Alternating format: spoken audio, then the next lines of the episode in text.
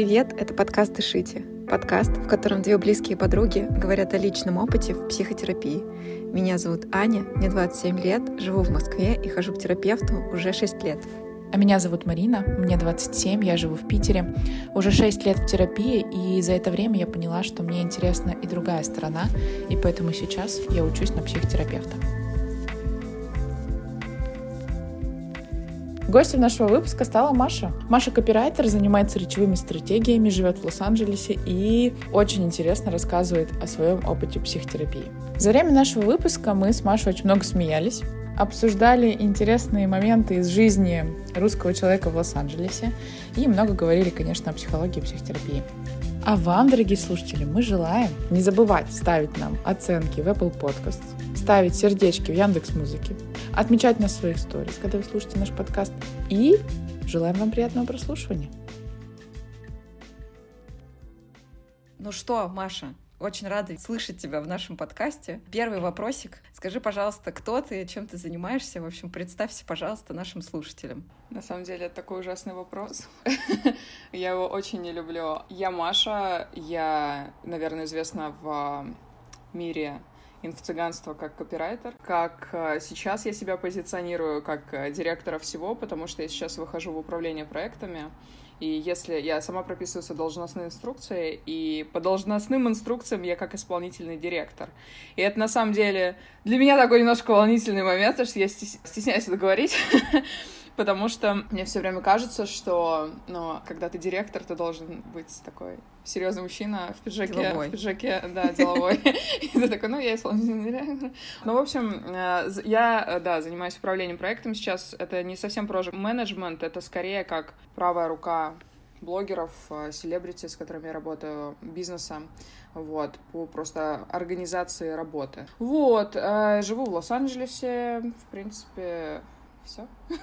Да, это тоже нам классно и интересно, что ты в такой в солнечном месте живешь. А можешь рассказать, как вообще, почему и как ты стала копирайтером? Как это вышло в твоей жизни? Ну, как я сказала выше, я из солнечного города Лос-Анджелеса, и когда я сюда только переехала, я прошла, мне кажется, как многие проходят, мучительный иммигрантский путь, когда ты, твое образование не котируется, твой опыт, опыт работы не котируется, и ты... Ну, я не буду говорить ну, я уже хочу сказать, вынужден, просто слово такое драматичное, но ты действительно переоцениваешь какие-то вещи, и ты понимаешь то, что вот у тебя сейчас, условно, мне было 24 года, ну, почти 25, и у тебя нет ничего. Ну, ты такой, типа, я там 6 лет училась, высшее образование, 6 лет стаж работы, здесь стаж работы, там... И ты приезжаешь, и это ничего не значит вообще ничего не значит. Даже твое школьное образование в принципе ничего не значит, потому что оно на русском языке. И это ничего не значит. Я приехала, у меня был очень сильный комплекс из-за этого. У меня неплохой английский был, но все равно вот это вот, знаешь, э, одно дело ты его там по учебникам знаешь как-то в России, другое дело, когда ты попадаешь в англоговорящую среду, надо понимать, что Америка — это все таки мигрантская страна, особенно Калифорния, где я живу, и это, ну, тут люди разговаривают на своем английском. То есть, условно, ты в, в армянский город попадаешь, там свой английский, в какой-нибудь Little China, а, китайский, там свой английский. И это сложно было. Я очень комплексовала, пыталась там устроиться э, официанткой. Мне говорят, ваше образование нам недостаточно. Я такая, в смысле? Шесть лет для тебя какая-то шутка? Ну, в общем, да, я что-то тыкалась, ныкалась. А потом случайно совершенно я прошла... Ну, опять же, я говорю случайно, но, наверное, это было не случайно. Я познакомилась с девушкой, я пошла в колледж учиться, а, познакомилась с девушкой, она говорит, слушай, я работаю на Google, делаю оценку рекламы. Хочешь? Я говорю, ну, конечно, хочу. Но у меня уже такой комплекс, типа, меня не берут официантка, Google, окей, какая разница, куда тебя не берут? Официантка в Google, господи, что же, привыкать что И я а, туда попробовала, и меня взяли, и я такая, м-м, окей, как интересно. Я начала работать с рекламой, мне стало, это на самом деле очень интересно. У меня, я забеременела, родила, у меня не было друзей здесь несколько лет, то есть русских вообще. То есть я в англоязычной среде общалась, и так получилось, что когда мне вот-вот рожать, я познакомилась, я не знаю, вы, возможно, знаете, Саша Зверева, которая «Солнышко в руках», она сейчас блогер, но она пела раньше в группе «Демо». И она, а, значит, открывала свой бутик какой-то здесь, и она пригласила, значит, на открытие. Я приехала, и там было знаете, вот два года ты не общаешься с русскими людьми. У меня муж, он в 10 лет переехал, и он как бы русский, но не очень. Ну, то есть он русскоговорящий, я его называю. А тут ты приезжаешь, там, не про... там прям русские девчонки, и они вот с этими, знаете, с этим ди... там украинские, понятно, а белорусские у всех свои диалекты, там с разных сторон. Но это так потрясающе было. Я, я такая, господи, они, они разговаривают. Наскучалась. Да, там даже, знаешь, вот какое-то... Еще это вот на фоне материнства такое, прям очень сильное одиночество. И тут прям вообще такие люди, как мамки твои практически все. Все твои мамки. Ну, я начала общаться с русским комьюнити, и это как раз был 2016 год, то есть вот как раз расцвет блогинга. Я давно писала, то есть я писала всегда, у меня был блог ЖЖ, у меня даже был когда-то там свой фан-клуб, у меня был блог в ВКонтакте, у меня был свой фан-клуб, я вообще этого 200 человек, это вам не шутки набрать без рекламы в 2000, в 2012 там, 10 году. И я родила, и я такая думаю, окей, ну, как бы Google контрактная работа, она там закончилась через полтора года уже к тому моменту. Потом я что-то тыкнулась в Apple, начала примерно то же самое делать. А, и мне девочки говорят, ты такая... Все, все как бы узнают меня, говорят, ты такая, ты ж так пишешь, ты что, да я б читала, да тебе надо книгу. И я такая думаю, ну как бы, все, конечно, хорошо звучит, но я работала в России в газетке, и это же смешные деньги, ты не ассоциируешь своих... Вообще, не знаю, у вас было такое, нет? У меня всегда было такое убеждение, что, ну, из, из семьи, что на хобби ты не зарабатываешь. Ну да, да, да. Хобби да. это, знаешь, типа для души, для страданий души твоей. Работа должна быть нормальной вообще. Да, нормальная должна быть работа. Вот, и я такая, ну, типа, писать, писать. И... Маш, а кто ты по образованию в целом? Вот в, в России ты что закончила? Я закончила МГУ, Московский государственный областной университет. А у меня специальность менеджер по управлению персоналом на машиностроительном предприятии. Как он такой? Отлично, очень все, все логично, как Звучит. бы твой профессиональный путь объясняется именно этим, да. Слушай, знаешь, как я страдала? Я хотела, я, я пыталась поступить в РГГУ, и, значит, меня не взяли туда. Ну, вернее, взяли на платное, но там какие-то космические деньги это все стоило. Это был 2007 год, у меня не было у семьи таких денег, я тоже не зарабатывала. И я помню, что я так хотела пойти на филолога английской литературы. Я мечтала об этом, я думала, и меня не взяли. И я такая, ну все, моя жизнь кончена, пойду на менеджера. Вот. А, ну, и, короче, в итоге, что, начала писать, и мне начали девчонки писать из прошлого, ну, типа из Москвы, кто куда устроился, говорит, слушай, мы, у нас там блог, не хочешь ли пописать? Потом я попала здесь в блогерскую среду, знаешь, таких вот, типа, микроблогер, кто вот зарождается только. И я стеснительная, но вот в плане э, работы, наверное, нет. То есть я прям говорила, что а ты что делаешь? Я говорю, а я, знаете, там писала в два ссаных паблика. Я такая, а я кто? А, я пишу статьи для блогов. Ну, то есть вот так. Они такие, ой, как интересно, а мне надо. И а, у меня а, девочка, я тоже не знаю, опять же, она блогер, а, Аня Закирова, она раньше, я не знаю, что она сейчас делает, мы стали меньше общаться, но раньше она вела, типа, мотивационные курсы, и она такая, типа, а Тони Робинсовские.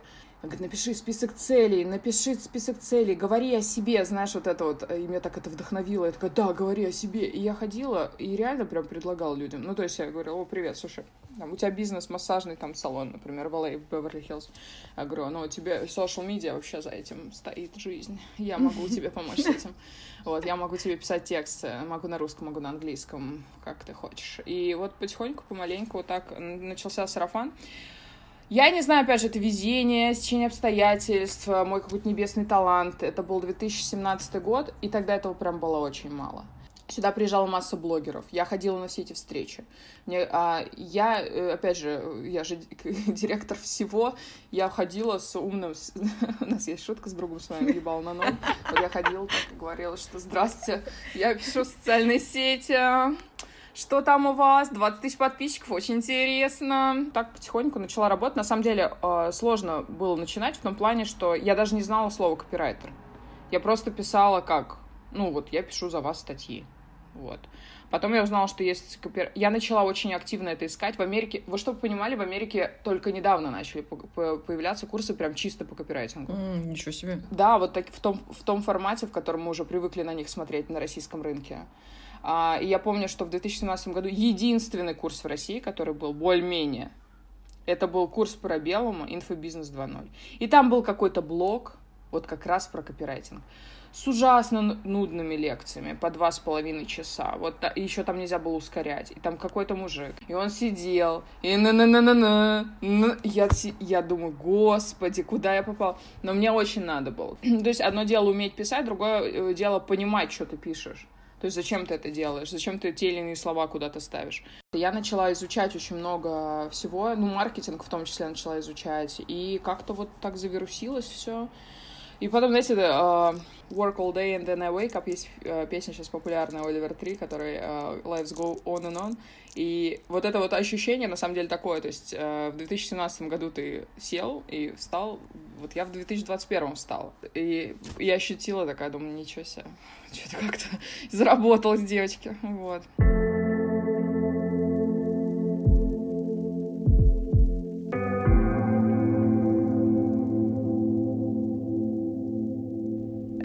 Слушай, а тут вопрос тогда такой, ну ты как бы сказала, на самом деле много интересных тем и про переезд, да, то, что это довольно тяжело, и про то, что у тебя не было комьюнити какого-то довольно длительное время, и про беременность. Ну, короче, здесь много относительно чего можно задать вопросики, типа, как ты с этим была, но прежде хочется узнать, а ты, ну, вообще как-то знакома с психотерапией, то есть э, был ли у тебя свой опыт, есть ли у тебя какое-то, не знаю, свое представление о том, как это было, есть, или у тебя, может быть, сейчас сейчас есть психотерапевт. В общем, как у тебя с этим? У меня, наверное, не психотерапевт, у меня психолог все-таки. Я в, с психологом работаю со своим с 2017 года. Это как раз вот этот был переходный период, когда у меня работа, не работа, понятно, непонятно, хочу, не хочу, буду, не буду. Вот у меня ребенку был год, я когда рассказываю, что у меня не было декрета... В России просто такие, что? Я тут не... Я... Три года. Я недавно... Чё... Не, я не рассказываю в блоге обычно личных вещей, и тут что-то меня, какое-то сентиментальное меня муха укусило меня, а меня очень часто спрашивают про детей, про мужа, про детей, потому что еще русскую женщину интересуют дети да муж. Вот. И меня, значит, спрашивают, спрашивают. Я такая думаю, ну, расскажу, знаете, про декрет. И начала рассказывать. Вот примерно то же самое, эту долгую историю, то, что я там работала, то, что ребенок родился, я продолжала. Ну, в общем, как-то это между делом. И мне, значит, девчонки пишут так, да, Мария, боже, все, меня так вдохновляет, то, что я тоже сейчас выдрачиваюсь в декрете, не понимаю, куда мне идти. А было несколько человек, которые пишут мне, а что вас, типа, муж не содержал? В смысле вы работали? И я такая, господи, я никогда больше ничего не буду лично рассказывать. Потому что почему-то какое-то представление, что ты работаешь из нужды. Вот такое. А я работала, на самом деле, потому что у меня была очень сильная пострадовая депрессия. И я единственное, что понимала в этот момент, что если я сейчас буду лежать, продолжать, то мне будет хуже. Я не знаю, опять же, может быть, это прям не была в том формате депрессии, когда это совсем жопа. Но это что-то было очень рядом, потому что я рыдала день-ночь, день-ночь. У меня было совершенно безысходное состояние. У меня было... Я звонила маме, говорила, мама, давай ты в Россию. Я говорю, давай ты заберешь, потом воспитаешь и вернешь обратно. Потому что я не могу. То, то есть вот, э, ну, я понимаю, что это, на эти вещи надо говорить, ну, откровенно. Ну, да, я так говорила. У меня не было желания там никого выкинуть с э, балкона, у меня первый этаж. Вот, но... И самое выкинуться у меня не было желания. Не, ну, правда, не было там совсем жоп какой-то суицидальный, но прям был плохо, физически, эмоционально плохо очень.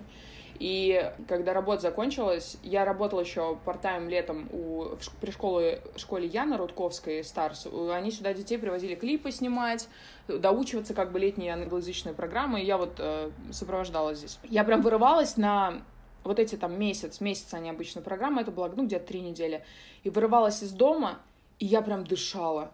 И в связи с этим ну, опять же, конечно, все равно это удар был по семье, потому что ты как-то вот теоретически можешь быть готов к ребенку, но никогда на практике не можешь быть. Опять же, из того, что мне девочки писали потом по моим историям, тоже у всех такое как бы... Я, я пишу, ну, там большинство на неосознанно... Я потому что неосознанно рожала, не то чтобы это осознанное материнство. Да с маточкой, знаю, как это будет. Принимаю эту боль. У меня такого не было. И я знаю, что сейчас очень большой шейминг на это. То, что, типа, а зачем ты рожала? Вот это вот. Я из-за этого, собственно, делала потому что очень большой шейминг. Типа, ты не можешь себе позволить няньку? Зачем ты рожала? Ну, в, ну, типа, в смысле? Что должна я испытывать, когда я что, проверну обратно? Ну, типа, в смысле, что за разговор? Вот. И я пошла к психотерапевту, к психологу я пошла. Потому что я уже все, я, я там, я не знаю, я развожусь, я уезжаю в Россию, или я не уезжаю в Россию что делать, что не делать. У меня не было абьюза какого-то в семье, ну, то, чтобы не было. Но это было вот прям напряженное какое-то вот внутри э, семьи состояние. Я рыдаю, муж такой, типа, э, год потерпел, потом говорит, ну, как бы все, ну, сколько можно? Ты что что будешь с этим делать или что? А я такая, в смысле ты мне говоришь, я тут страдаю, я тут рожала. И я пошла к психологу, мне посоветовала подруга. Мы начали работу, и для меня был шок. А это был русскоязычный психолог в Америке, да? Да, русскоязычный. Не, нет, она из России, она из Новосибирска. Мы до сих пор работаем. А, прекрасная женщина. У меня есть а, как раз, кстати, психотерапевт, или она психиатр даже. Она девочка, она в Кащенко работала. Я не знаю, кстати, сейчас она работает или нет, но на тот момент мы общались, и она такая, обязательно ищи себе, ну вот, человека с мозгами, когда работаешь, на языке, которым ты разговаривала до, там, 5-7 лет. То есть, если ты даже прекрасно знаешь э, там английский язык, то все равно вот твой родной язык это тот, на котором ты вот разговаривала до семи лет. Слушай, это интересная штука. Я прям про это не знала. Да, я тоже не знала, что это принципиально, если ты даже живешь в другой стране, и у тебя все офигенно с языком. Не знаю, кстати, на самом деле, насчет вот этого, потому что я смотрю на детей билингов, у меня ребенок билингв. И она в равной степени на обоих языках, мне кажется, может. Но это пока. Опять же, она вырастет, мне кажется, она русский забудет. Хотя до пяти она разговаривала на русском прекрасно. Ну, короче, это, наверное, в большей степени. Все равно понятно, что чувства, мысли свои ты можешь объяснить на том языке, на котором ты большую часть жизни общался, я так подозреваю. Ну вот, и что, пришла, э, рассказала, что все, значит, меня обижают. Я такая жертва у меня все, значит, меня все принижают, обижают, и вот это вот все. И мы начали работу плотную. Сейчас я хожу под запрос. То есть, когда я, я из-за того, что такой человек очень тревожный, я хожу и все время говорю, так, нам надо через две недельки закрепить. вот, то есть у меня вот в таком формате происходит работа. Сейчас у меня, э, ну, понятно, что за это время у меня были разные еще специалисты. Я обращ... я, в принципе, вот любопытная до новых методов. То есть для меня психология — это какой-то вот, ну, ты вот чистишь зубы, ты ходишь к психологу. У меня есть ментор Аль- Альберт Сафин. Ну, я не знаю, знаете его, Альберт Сафин. У меня ментор. Он тоже все, ну, он по образованию там много миллиардов. Он сейчас очень популярный. Тоже был там у Стрелец. По-моему, Наталья Стрелец, он выступал еще где-то. Сейчас он прям набирает обороты, но мы с ним работаем уже вот второй год пошел тоже под запрос. То есть это твоя такая ментальная гигиена? Да, я считаю, это очень важно. А ты не можешь вывести без этого. Ну, то есть, я не знаю людей, которые вывозят без этого.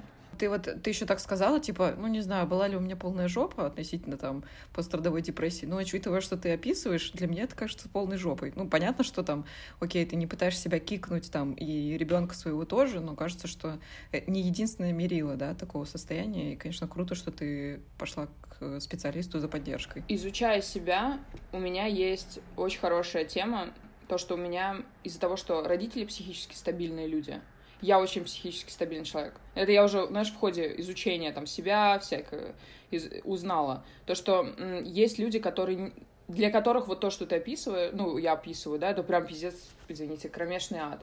А, я к тому говорю, что это просто вот еще есть такая тема, как вот наследственность. То есть из, в связи с тем, что все-таки у меня родители более-менее психически стабильные люди, как-то вот мне а, повезло вывозить нагрузки, которые ну, кто-то может вывести, а кто-то нет, условно.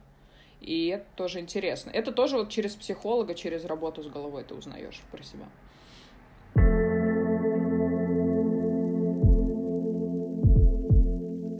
Можешь рассказать про... Ну, короче, ты же жила в Америке уже на тот момент, когда пошла к психологу.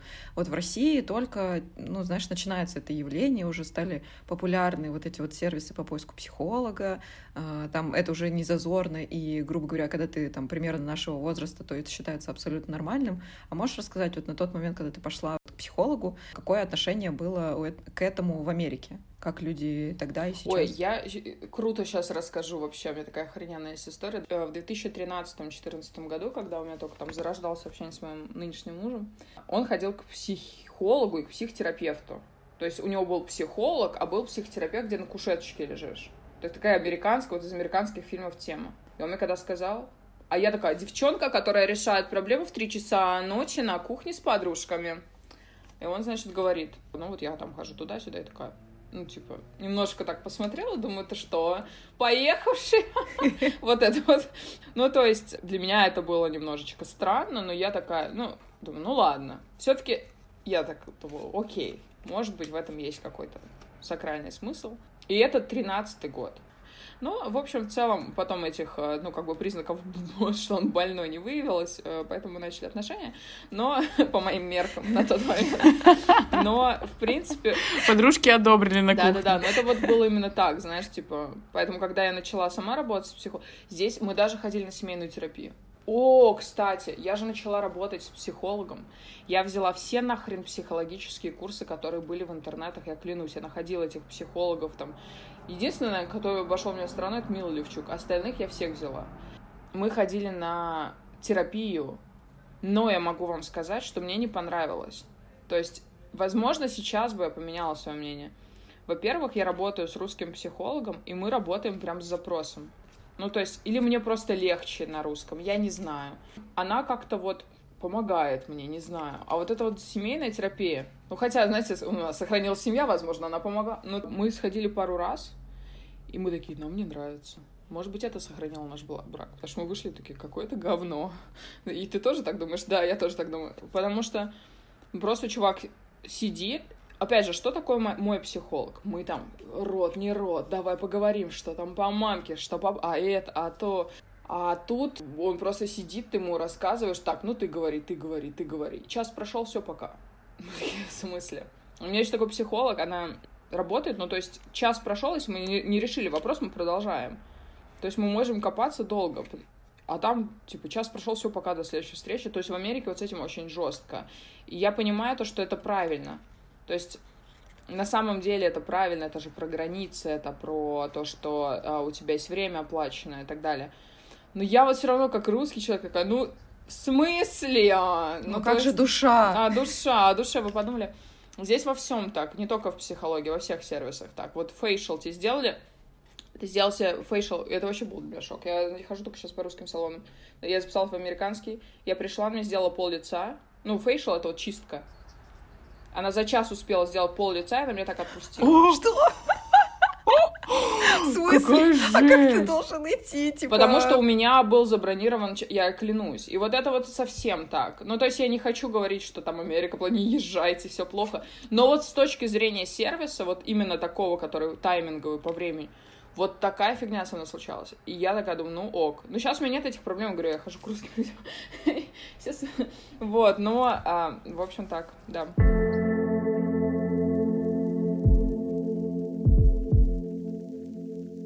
А мне это тоже интересно. Ты не знаешь, в какой модальности, в какой О. методе работает твой психолог, чтобы это тоже, ну, это интересный вопрос. Потому что кажется, что в Америке там все психоаналитики скорее, хотя я тоже не знаю, это мое предположение. Я не знаю, честно говоря, вообще не могу сказать. Я, она мне говорила, но я не помню этого. Она что-то там все время учится куда-то. Говорит, я вот этот метод тут изучу, вот этот, а давай то, давай все. Там. Но она такая, она может эзотерику тоже.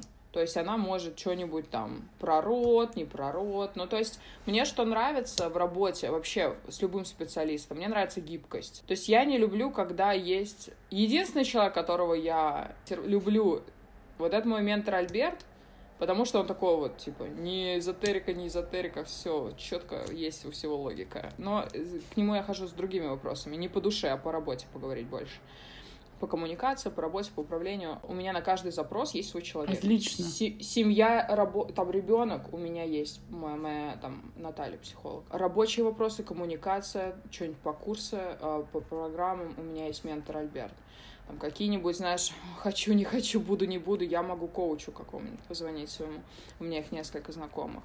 То есть по настроению, вот как я ощущаю. Я могу сходить почитать Акаши кому-нибудь, я могу сходить на астрологический прогноз, я могу сходить на карты Таро, мне вообще, для меня это все про психотерапию что, как, наверное, странно это звучит, но это правда так. То есть для меня это про то, что ты...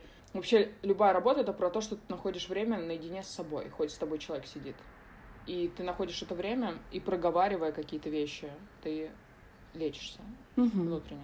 Ну да, или тебе действительно хочется что-то узнать, например, из Таро или из астрологических. Ну, обычно моментов. ты слышишь же... то, что ты хочешь слышать. Ты же да, и это тоже работа. Угу. терапевтическая, это правда. Иногда устаешь от бесконечного анализа и хочется немножечко, чтобы тебе рассказали, как что там Поэтому я тебя очень хорошо понимаю. Очень здорово, что у тебя есть много, несколько специалистов. Это такой классный подход. Да, мне и кажется. мне кажется, что сейчас очень даже популярно, когда психолог не представляет один конкретный метод, а может работать с разными запросами, с, э, с разным подходом, потому что это как бы как будто больше ну, и как будто один метод — это такие, типа, шоры немножко, да, а больше методов ты такой, типа, а что если вот отсюда зайти? И ты такой, бац, и находишь там какой-то путь. Ну, это прям офигенно. Я вспомнила тему про мужа-то. Я когда с кухни-то приехала сюда, я говорю, а ты чё с друзьями не обсудишь? Что у тебя за друзья? Он говорит, ну, в смысле, здесь это не, здесь это не принято ты не ходишь жаловаться к друзьям. И для меня, как, опять же, знаете, человек, выросший на русских вот этих фильмах, Америка... Задорнов, американцы, ну, тупые вот это все. Я такая думаю, ну да, типа вот бездушная вот эта машина, ну в смысле, ну как же так, вот ты не можешь там пожаловаться. А сейчас я понимаю, что я действительно, я не хожу жаловаться к друзьям. У меня была подружка такая в Москве, которая все время, у нее, значит, были какие-то неудачные отношения, все время проходила рыдать. А бывало, что с одним и тем же парнем. То он ее побил, то он ее там то, то, то, все, то, все. Ну, как драма, вот эта драматичная история.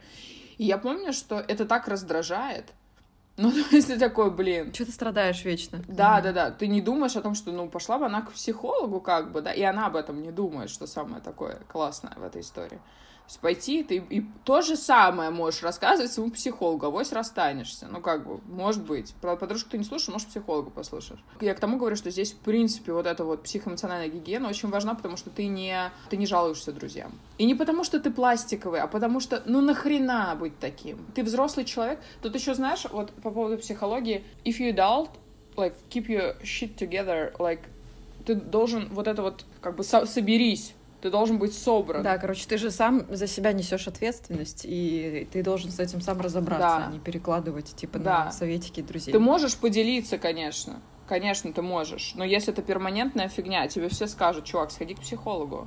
Чего ты здесь, типа, сидишь, портишь настроение всем. И это потрясающе. Это вообще супер. И это решает... Вот сейчас вот, я не знаю, я уверена, что вы тоже каждая работаете со своими специалистами. Ты когда входишь в пространство с людьми, которые не работают, угу. ты их чувствуешь да. сразу. Да, так есть. Тебе становится душно, некомфортно. И вот это все... И это очень мне помогает в работе тоже. Потому что я не нанимаю таких людей. Ты чувствуешь их, ты такой, я не хочу быть твоей мамкой. Я не готова к этому.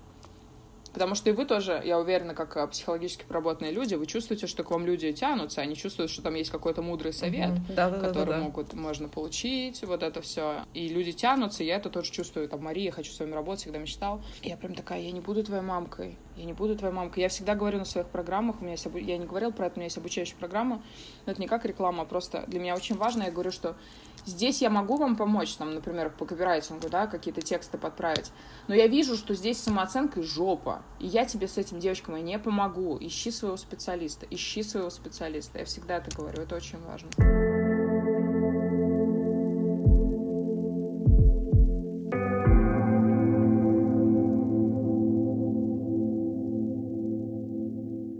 Слушай, вот у нас следующий вопрос есть о том, как психология, да, и терапия в том масштабе, как ты описывала, да, то есть разные специалисты для разного запроса помогают тебе в профессиональном плане. Ну смотри, у меня была такая ситуация недавно, я про нее рассказывала, вот как пример. Один раз я сказала, что у меня много специалистов, и знаете, какие сообщения? А, а это не вызывает привыкания? Обожаю. А, а, а, а вы, ну, типа, а вы сами нет? Очень жаль. Была у вас лучшего мнения. Вот эта рубрика. У меня две полярности. Я, с одной стороны, очень закрытый человек, а с другой стороны, я иду в медиа. Ну, то есть ты ведешь блог, но при этом такая, люди, не хочу людей, спасибо, воздержусь. Вот, и вот эти шатания очень сильно эмоциональные, потому что я, как сказать, в роли человека работающего, я понимаю, что мне необходима работа. Вот как, а как Маша Маша, я такая, нарциссический абьюз, не хочу никого, все, все, все, не говорите со мной, никогда, все, никто со мной не разговаривает. И вот эти качели, они же в голове происходят в первую очередь. И когда у меня была ситуация, совершенно случайно я закусилась с Еленой Блиновской, и ко мне пришло какое-то нереальное количество людей. Там было... Они писали... Это вот знаете, вот я, я шутила, я говорю, вот ты э, таракан убиваешь, и 10 приходит на похороны, вот то же самое было с подписчиками. Ты, ты одно сообщение открываешь, 10 приходит. Я сейчас сравнила с тараканами, но я всех люблю. Но там было просто какой-то... У меня была паника. И самое страшное во всей этой истории было то, что они меня выбрали рупором. А осветите эту новость, а расскажите, а что вы думаете здесь, а что вы думаете там. У меня, была так, у меня был такой страх, я встать с кровати не могла два дня. Ну, то есть он такой страх, граничащий с бессилием. То есть я не хочу этого. То есть я... Это получилось случайно, я к этому не была готова. Я это вырулила, я считаю, совершенно гениально, прекрасно. Я, я прекрасно справилась. Но внутренне это было очень странно, потому что я даже менеджеру писала, говорю, я не хочу разговаривать на этом языке. Ну, то есть язык а Елена выложила сто... А давайте проанализ, давайте обосрем ее. Я говорю, я не хочу, я высказал свою позицию, все, я закрыла эту тему. То есть я не то, чтобы там Машка сплетница. Все, а что там по закону Димы Яковлева? Я помню, что я позвонила психологу, говорю, мне очень надо, прям посрочней. Я пришла, и, ну вот, мы прорабатывали этот момент, потому что все, что связано с э, психологической, ну вот с такими перепадами, ты не можешь двигаться, это очень тебя выбивает. Любые конфликты нерешенные, а их очень много. Отсутствие гигиены ведет к страшному выгоранию. Я это вижу среди своих учеников, я вижу среди своих клиентов. Ты в процессе лишаешься эмоций, и ты в процессе лишаешься сил. То есть ты не можешь понять, почему ты уже... Ну, ты просто в заморозке находишься очень долгое время. И этих людей тоже видно очень сильно. И когда мы говорим про деньги, то деньги невозможно зарабатывать с кис... Ну, можно, конечно, с кислым лицом, но зачем? Ну, то есть ты в какой-то момент такой, я настолько вытрачился, что я хочу поспать или деньги, я хочу поспать. Мне помогает, вот, во-первых, справляться с такими ситуациями стрессовыми для меня. Это диссонанс еще очень большой. Я сама туда пошла, и я же сама и боюсь. То есть мне плохо. И, конечно, я иду псих... к психологу. То же самое с деньгами. Я, когда пришла работать, биржа копирайтинга, 50 рублей за пост там по 20 рублей, там деньги какие-то были. И я понимала, что мне я говорила, а мне говорили, сколько стоит? А я не знала. Я работала на Google, у меня была, значит, part-time, типа, как это, не полный рабочий день. У меня был 15 долларов в час. Я такая, ну, наверное, час я пишу пост, 15 долларов возьму. Я говорю, ну, пост стоит 15 долларов. И мне такие, типа, а вы не охерели, Мария, здрасте. И я такая, а, а, а, а, а, ну, то есть ты начинаешь работать, и там первая моя зарплата был 200 долларов в месяц за проект там, сколько, 12 тысяч рублей. Ну, тогда это было 12 тысяч рублей, девочки. Вот, там, 12 тысяч рублей. Ну, там максимум я набирала 400, 500, и я такая, я богачка, боже, открою собственный отель. Потом в какой-то момент мне начали приходить деньги, я начала делать свои образовательные проекты, которые тоже приносят как пассивный доход неплохие деньги. И у меня начинались вот эти, а вдруг, а то, а достойно, а недостойно, а что мне с этим делать. Ко мне такие клиенты еще начали приходить, знаете, вот как я это сравниваю, Путин к тебе приходит, ты ему не отказываешь. Не потому, что ты его любишь, а просто не отказываешь Путину. И примерно такие клиенты приходят. То есть ты, ты смотришь на него, у тебя нет времени, у тебя нет сил, ты уже умираешь, ты уже э, тащишь ногу. Я, я не знаю, знаете, у меня есть подруга психотерапевта от Феодориди, я с ней общалась, она говорит, ну, она говорит, тебе нельзя. Я говорю, ну, я не а как ты откажешь? Она говорит, я тебя понимаю, но тебе нельзя, выпадут зубы, э, э, выпадут волосы. Вот. Ну, то есть ты не отказываешь этим людям, и ты их набираешь, набираешь, набираешь, и в какой-то момент ты не можешь уже содержать тот, то качество работы, которое ты задаешь. Все началось, когда началась пандемия. Очень был большой взлет инфобизнеса. У меня позакрывались мои американские проекты здесь, потому что с пандемией закрылся, я работала с малым бизнесом, и он закрылся весь. И закрылся из рубрики на неопределенный срок. Я работала с Японией, закрылась тоже. Поставки закрыли, все закрыли. И я такая, слава, храни, Господи, инфо-цыган. Вот, и все. Начала очень много работать. Я говорю, вот эти люди приходят, и ты не можешь им отказывать. Я это тоже прорабатывала с психологом. Что ты учишься отказывать людям. Потому что мне кажется, что ну кто я такая, чтобы отказывать Путину? Понимаете? Ну, типа, в смысле? Ну, зубы выпадут. Ну что? Ну, как бы вставим на эти деньги. Я же денег заработаю. Ничего страшного. Ну, это тоже долгий процесс был принять то, что ты стоишь этого, что ты, да, и ты стоишь того, что... Процесс процент. Да, ты можешь а, отказывать. Кстати, по поводу психологов, у меня была мысль, я ее не сказала. Очень важно, чтобы а, ценности совпадали. Там не важно столько метод, да, да, да. сколько mm важны ценности. Потому что я в силу работы а, с а, медиа, я работала с большим количеством психологов инстаграмных, и я могу сказать, что, конечно, все про разное, про очень разное. И даже когда ты думаешь, что какая-то фигня, может человек оказаться ничего. И наоборот, когда ты думаешь, что э, человек совершенно потрясающий, боже, он такой медийный, его и здесь зовут, и там зовут, ему просто Господь, Господь Иисус Христос, э, в ближнем общении ты видишь, что вообще не совпадают ценности у человека. У меня было очень много разочарований.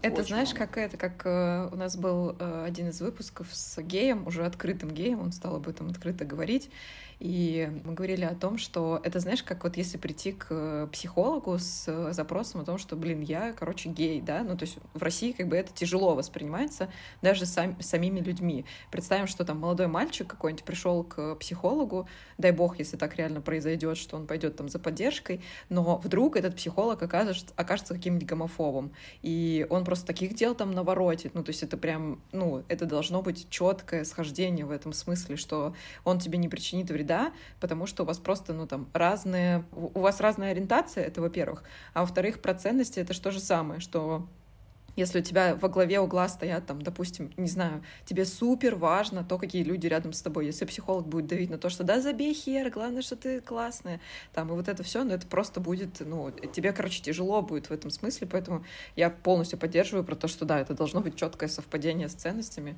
ну, прям максимальное, насколько это возможно. У Лили Ниловой, моя, моя друг клиент, с которой я работаю, у нее недавно была ситуация, ей написала психолог, женщина с шапкой психолог, мы шумели, типа, что-то фото фотографируешься с хеем. И мы такие, что? ну, то есть, это потрясающая совершенно, да, история по поводу психологии, потому что а, люди есть тотальное непринятие. То есть для меня даже, как сказать, не столько вот корочка психологическая какая-то важна, сколько очень важно видеть э, рядом, это будет ментор, это будет твой учитель, это будет твой друг, человека принимающего. У нас тут в Лос-Анджелесе а, организовалась группа из семи девочек, и все достаточно, ну, хорошие спецы а, в своей должности. И мы всемиром, когда встречаемся, это как психологическая проработка в том числе. То есть это настолько принимающее общество, что ты можешь там, не знаю, поплакали, покакали, а, поговорили, пошутили, поиграли, и ты уже как-то вот, это как, ну, как залечился, немножко взбодрился, немножко пошел дальше. Это интересно. Это все про любовь, про принятие, про любовь, что это твой круг, mm-hmm. который говорит, типа, да-да, говно, но, здесь бесит эта херня. Здесь вот важно то, что mm. там нету э, перманентно, что давайте вот пострадаем. Вот муж Вася меня бьет, ну, давайте да, это конечно. обсудим уже в пятый раз. То есть это, это интересно. И... Это про здоровых, да? Про здоровую группку. Да, и, и так интересно. У нас а, компания такая, и часто пишут, ой, я бы вот мечтала вот с вами бы. А мы как-то это обсуждали, особенно когда только мы начинали вот это все, там, Тата, Лиля, все повыкладывались, такие, боже, вот где бы найти таких друзей? А ты понимаешь в какой-то момент, что когда попадает кто-то извне, будет прекрасный человек. Но эти вот не, не проработки какие-то, их чувствуешь все равно. То есть через слова, через жесты, через непринятие как раз, неприятие каких-то вещей, ты такой сразу, ой, как и народное тело, это интересно.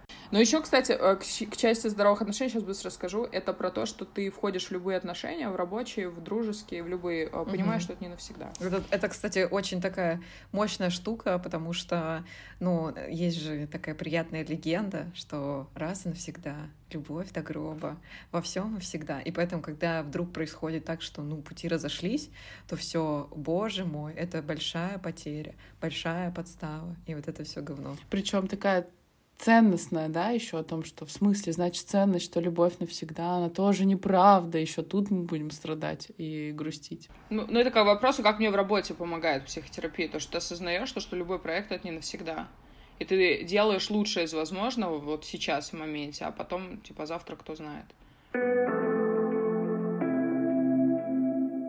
Слушай, я хотела тебя спросить про э, из того, что я видела там у тебя в инсте. У тебя есть курс про речевые стратегии. Вот здесь я, короче, отношусь к этому так, что ты профи про речевые стратегии. Можешь рассказать, что это вообще такое? Привести, может быть, какие-то примеры, как бывает по-разному, и вообще, почему ты в это уходишь? Вот, короче, вот здесь хочется узнать побольше. У меня есть ментор, вот как раз бог по речевым стратегиям, Альберт. И так интересно то, что ну, многие хотят от меня речевые стратегии, а я училась у него. И я вчера вот у нас вечером был вашим утром созвон, и я говорю, Альберт, меня все просят, но я говорю, что я не буду. Он такой, договори. Вот, и вы сейчас спрашиваете, такая, ну ладно. Ну, в общем, это долгая, долгая прелюдия. Это, знаете, вот отношения с ментором в том числе. Про сложность, как бы не сложность, про внутреннюю мою сложность отношения с ментором. Для меня это было очень важно, когда я запускала свой проект, и я с ним говорила, я говорю, для меня очень важно, э, потому что о тебе узнают люди, ну, как бы он тоже выходит в публичное пространство. И он в YouTube свой ведет, у него большой. И я говорю, для меня очень важно, чтобы не было ощущения, что я, знаешь, такая у тебя получилось, пошла и продала. Он сказал, что типа нет, все круто и так далее. И поэтому, когда вы просто про речевые вещи, это не до конца, знаете, про У тебя, смотри, я просто чуть добавлю. И у тебя, и у Лили, и у Таты тоже я видела, что есть такие разборы про ну, разные фильмы, вот это срывание пакетов. И это каждый раз ты как бы смотришь, как это тебе сказать, вот до терапии я слушала, знаешь ли ты, и вот это вот все. А когда ты прошел терапию, уже пострадал там в ней там 6 лет и так далее, ты такой, да в жопу эти ссаные песни, они все про страдания. Не хочу смотреть эти фильмы. Ой, Аня, я тебе скажу следующий этап, который у тебя будет. Хочешь, я тебе предскажу следующий? Ты будешь включать Олечку Бузову в машине и такая, боже, слава богу, тупые, люблю не могу, лучше. Это уже началось. Вот-вот, это следующий этап и самый лучший, на самом деле, потому что сначала ты, у тебя начинается вот этот гетто-снобизм, я это называю, когда ты такой, «А, что это? Нет, все, я все, я вас разгадала, вот, а потом начинается Олечка Бузова, и ты такое лучшее, что со мной случалось, это гей-драма моего друга. Вот, а, значит, это правда так. Это когда ты уже знаешь на расслабленном. Когда ты вот э, хочешь докопаться до этой истины, и ты не можешь расслабиться, при этом ты такой, а здесь токсичное замечание, а, а, вот э, у меня подписчики бывают в такой стадии, они, а здесь, а еще, а вообще-то, ну, вот, и я такая думаю, ну как бы, ребят, расслабьтесь, ну как бы все не так драматично на самом деле. Вот, это прикольно. А что там был за вопрос-то? Про речевые стратегии. Короче, э, да, у меня есть курс э, речевая стратегия, вообще речевые стратегии, как я это вижу, я рассказываю, да, ну, у меня все-таки тоже есть свой какой-то, наверное, опыт. А, это как инструмент в коммуникации. То есть есть коммуникация, то, как мы общаемся с собой, с миром, с другими людьми. Речевые стратегии — это то, а, какие инструменты ты применяешь, какие слова ты выбираешь в моменте для того, чтобы свои мысли, свои чувства или получить желаемое, то есть манипуляция. Я так как работаю с продажами, это, в принципе, в том числе речевые стратегии. Когда начинала делать разборы фильма, вообще моя первая задумка была это делать разбор целевой аудитории. То есть а, персонажи фильмов как целевая аудитория, потому что если там, например, взять «Москва слезам не верит», там три девушки-ровесницы, но они вообще про разное. То есть это же совершенно гениально. Я потом что-то как-то уже в философию ушла, но задача-то была такая изначально вообще показать то, что одни и те же люди, на первый взгляд, они настолько проразные. То есть для меня в маркетинге это очень сильный инструмент как раз коммуникативный. И по словам, по их действиям, то есть, например, есть фильмы, не фильм, сериал «Игра в кальмара», вот недавно вышел. И там персонаж этот, ну, то есть он говорит одно, а делает вообще другое. То есть вот как раз к вопросу речевых стратегий. То есть когда ты смотришь на персонажа, и он такой, я дочь, да, моя дочь, дочь, дочь, дочь, я хочу радовать дочь. Но при этом он проигрывает деньги, при этом он там влезает в какие-то драки, долги, при этом он идет в какую-то вообще сомнительную игру, где не факт, что он выживет. Потом он в конце идет в этот аэропорт, жду очень вторую часть, дошел он, знаете, дошел ли он до аэропорт. Вот, идет, значит, на самолет, но потом в последний момент он улетает, ну, типа, уходит, знаете, за справедливостью. Какая нахрен дочь? И при этом, например, мой муж, совершенно девственный человек в вопросе речевых стратегий, он смотрит на это такой, ну он же любит дочь. Ну он же, ну он же такой хороший отец, он же так, он же так любит дочь. Ну, и вот я говорю, это к вопросу ощущений, это к вопросу, эм, когда ты видишь эти речевые стратегии, когда слова не соответствуют действию, когда контекст не соответствует. Мой любимый пример это когда там жена говорит, ну ты же главный, иди сделай. Или ребенку говорят, мать орет на него, не ори! И ребенок такой, а, что? Или вот у меня в консультации есть девушка, у нее была ситуация, она говорит, и она мне сказала, и она, значит, начала там эмоционировать, плакать, а я ей сказал, что если еще раз, я говорю, то есть ты встаешь в позицию матери, ты говоришь, если еще раз, и потом удивляешь, что, что твой сотрудник ведет себя как ребенок. Ну, то есть она скатывается в это состояние, ну, ну, ну, ну, ну, и теперь все, уволь меня, вот это вот все. Я уйду из дома, вот когда э, сотрудник кричит, да уволь меня, знаешь, вот это, ну, я уйду, как, как ребенок кричит, я уйду из дома. И что ты сделаешь? И что ты мне сделаешь, я теперь в другом городе? Вот. И это как раз, это про речевые стратегии, это то, как мы можем при помощи коммуникации Например, я учу, ну как, наверное, учу не очень хорошо, но рассказываю, как в конфликты не вступать. У меня недавно была ситуация, знаете, репортаж из просветленной земли. Значит, я, по, ну, не поссорилась, но был у меня конфликт с э, подругой близкой. И конфликт был неприятный. И я, опять же, ощущала себя очень подавленно. То есть произошло недопонимание, произошло какая-то на, на повышенных тонах разговор. И я помню, что два дня, и даже с Лили обсуждала, говорю, я прям не могу встать. Ну, то есть, я стою, понятно, что я функционирую, но у меня такой вот прям, как вот, вот как будто вшли, вот прям прибило, я вот в таком состоянии. И мы с ней разговаривали, я говорю, представляешь, кто-то, ну вот, кто живет в этом все время, перманентно, ты закусился с одним, ты закусился с другим, ты там с мужем срешься, с ребенком срешься, со свекровью. То есть это же образ жизни. Кстати, в русских сериалах часто вот тоже там же драма, вот это накал страстей. Там люди, ну, в принципе, на повышенных тонах разговаривают. Они не разговаривают спокойно. Я поэтому сделала урок такой прям практически, потому что у меня есть убеждение, что писать, разговаривать нельзя по книжкам научиться. Надо разговаривать, чтобы уметь говорить, надо писать, чтобы уметь писать и так далее. Я сделала зум, для девчонок, где мы прям отрабатывали. То есть я давала им какую-то фразу, например, куда ты в эфир хочешь с таким лицом? Или, а точно я могу вам доверять? То есть а, тут такой момент, что можно реагировать, можно послать нахер, безусловно, можно. Но тут вопрос в том, что, ну, ты посылая нахер, ты вовлекаешься, и тебе херово. То есть можно послать и при этом ничего не испытывать, можно послать и переживать потом. У меня, например, училась девушка, она риэлтор элитной недвижимости. Я говорю, тебе клиент говорит, а, а почему я могу вам доверять? А ты начинаешь, в смысле? У меня 25 образований. Вообще-то я тут э, мать твою продала и тебя продам, если надо будет. В смысле ты мне не хочешь доверять? То есть люди, вовлекаясь... А хотя, я говорю, он просто тебя прощупывает. Он прощупывает твои границы. Он блин, он тебя купит дом сейчас за 5 миллионов, он ходит там долларов, я не знаю, он хочет, знаешь, что тебе доверять можно люди очень часто обычные фразы, которые... Еще такое есть э, прекрасная фраза, обожаю ее. Событие само по себе нейтральное, и фраза сама по себе нейтральная. Мы очень часто сами даем ей окрас. И когда вот происходят такие фразы, да, то есть говорят, ну, я, например, ходил к, к парикмахеру. Говорю, Маш, ну с твоим лицом тебе надо, конечно, закрывающую прическу носить. Токсичное совершенно замечание, понятно. Вот овца. Вот именно, что ты говоришь, вот овца, и потом ты думаешь об этом ты закрепляешь это, вот этой эмоции в себе. И ты пойдешь к другому, и он тебе скажет, что да ты с твоим лицом, да ты что, какие закрывать, да ты лучше. Ты будешь говорить, ну, наверное, он мне врет. А главное, в России очень часто вот эта трушность, вот эта вот грубость, вот эта токсичность, она воспринимается, что ну он такой правдоруб. Да-да-да, и кто тебе правду скажет еще, кроме меня-то? Если не я, ну как бы все тебе там пытаются, знаешь, налить метка в уши, а вот я тебе только скажу, я же из добрых побуждений, я же для тебя стараюсь. Это очень очень важно. То есть речевые стратегии, они вокруг нас, и главное их отслеживать, и главное, для чего они вообще нужны? Для того, чтобы ты безоценочно мог анализировать, что вокруг тебя происходит.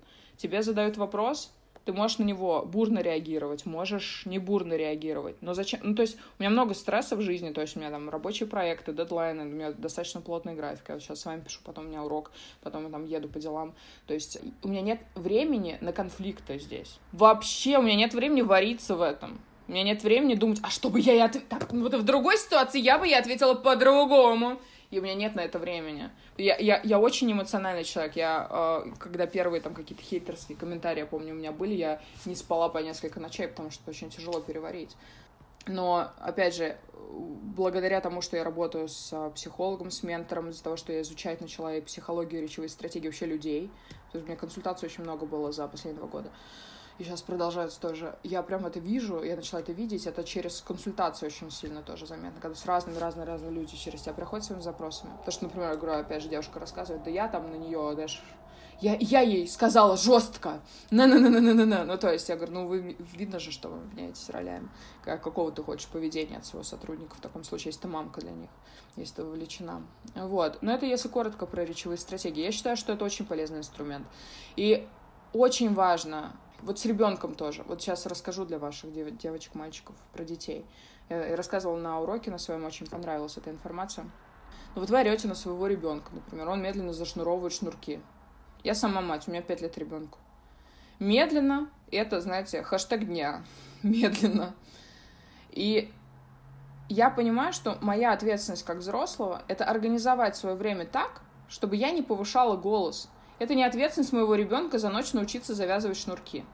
Это не ответственность моего ребенка бегать в спешке из-за того, что мама решила подольше поспать. Это не ответственность моего ребенка, не знаю, быть вундеркиндом в 5 лет, и там, я не знаю, мам, мамочка, я шила сама себе сегодня наряд. Ну, то есть она может тупить, она может медленно завязывать шнурки, она может медленно делать дела. И тут очень важно как раз вот это и про коммуникацию, и про речевые стратегии, как не орать к вопросу. Это организовывать свое время и свое вообще психологическое вот состояние вокруг, атмосферу вокруг себя таким образом, чтобы не было для этого предпосылок. И по-взрослому распределять свое время, чтобы действительно не ну, минимизировать стресс. Я просто э, провожала ребенка в школу, идет мама и орет на дочь, типа, давай быстрее вот это вот все. И я такая думаю, ну вот ты тварь. Ну как бы, то есть ты, как пяти, почему пятилетний ребенок должен отвечать за то, что ты медленная? Ну как бы, почему так? Ну, э, понятно, что она, она не знает, во сколько вставать. Она не знает, как быстро она надо... просто встает, у нее свой мир. Конечно. Ее во сколько разбудили, она во столько, скорее всего, встает. Поскольку ее вывели из дома, она во столько... Она не может сама отвести себя в школу. Давай начнем с этого. Я, я вспоминаю, я когда выкладывала это, я в сторис это выложила, и там, а у нас еще, знаете, вот эта сменка, вот это начинается, эти истории. Я говорю, ну это, как бы это грустно не звучало, но мы теперь те взрослые, которые должны обеспечивать. И если у нас в семье было так вот, как, как происходит, да, это потом повторяется. То есть вы же помните, как это дискомфортно, когда на тебя орет родитель за то, что ты медленный. Это же большой, кстати, к, к вопросу речевых стратегий, очень большой шейминг за медленность. Люди из-за того, что я там быстро не соображаю или я не могу там быстро что-то сделать, девочки приходят, говорят, у меня, моя мама все время говорила, ты что такая медленная? И я так стесняюсь этого. Я так стесняюсь. Я смотрю на вас, и вы вот такая, а я вот так, другая. И вот я не успеваю. И, и ты с этим работаешь.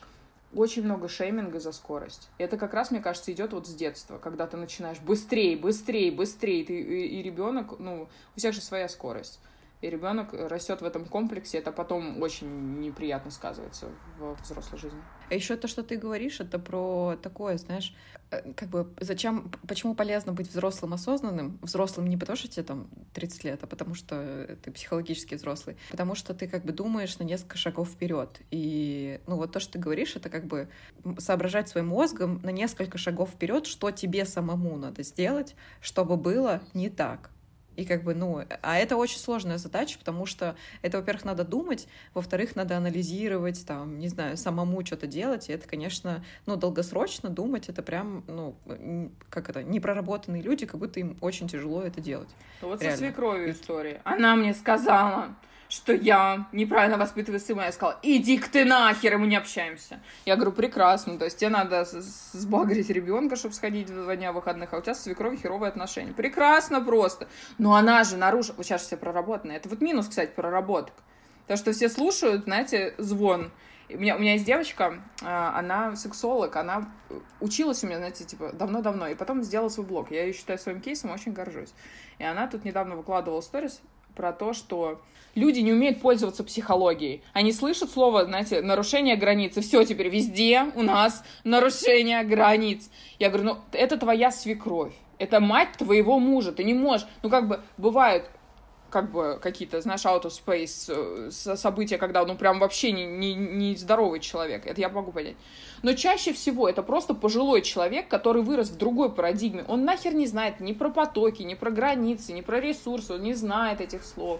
Он живет в своем. Все, что она хочет, это внимание и общение. И ты можешь вежливо расставив свои границы, сохранить, вот у меня, например, у меня тоже были вопросики, сохранить теплые отношения, чтобы брать из них ресурс, то есть все win-win. Они видят внучку, то есть у них все хорошо. И я общаюсь в том комфортном, и я могу отдать внучку, когда мне надо, например, куда-то улететь, да, и она там посидит, классно с ними время проведет. Это здоровая модель семьи. Потому что я выросла в нездоровой модели семьи. Потому что мои родители, там, бабушки, там были в склоке, ор, скандалы, драмы, и скандалы, интриги, расследования. Просто все время все общались на повышенных тонах. Все время. И болезненно это то, что тебе потом в последующем тоже палки в колеса вставляют. Поэтому с точки зрения, конечно, речи, вот то, что э, правильно ты говоришь, Аня, а, просчитывать на несколько шагов вперед, это же касается вообще всего. Даже вот то, что ты в моменте отвечаешь своей свекрови.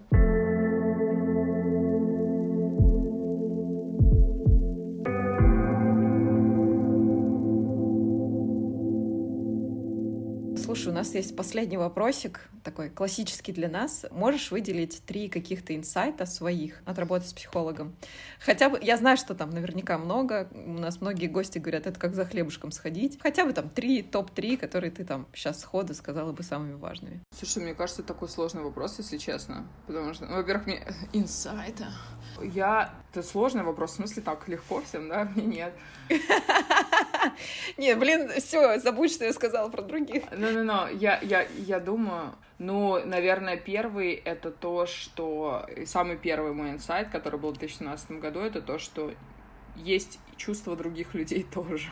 Не весь мир крутится вокруг меня, что было для меня большим открытием к 2017 году, а, что есть другие люди, а у них другие мысли и другие чувства, и их тоже надо учитывать наверное, какой-то детский инсайт, но тогда я помню, он меня произвел какое-то широчайшее впечатление, потому что... Не, это очень хороший инсайт, потому что даже, даже сейчас очень немногие об этом думают. Второй, наверное, это то, что я, ну, вот как раз то, что я сказал, что событие само по себе нейтрально, и мы сами выбираем, как, как его, какой окрас ему давать. И третий, о боже мой, мне нравится, знаешь, какое осознание, наверное, менторское мое, то, что я могу управлять процессами, даже которые мне кажется, что я не могу ими управлять.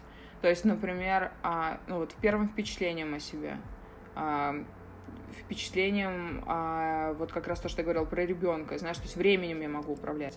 Потому что очень часто люди, когда в несознанке, им кажется, что это время управляет им, что вот они не успели, потому что вот пробка. Или там они не, ус... не, плохо сдали, потому что там Зина из бухгалтерии сама не, там, не, не вовремя принесла ей отчет. А мне очень нравится э, через работу психологов осознавать и прям чувствовать то, что я могу управлять этими процессами. То, что ничто, ни Зина, ни пробка, ничего вообще не причина в моей жизни. Причина всему я. Это очень круто.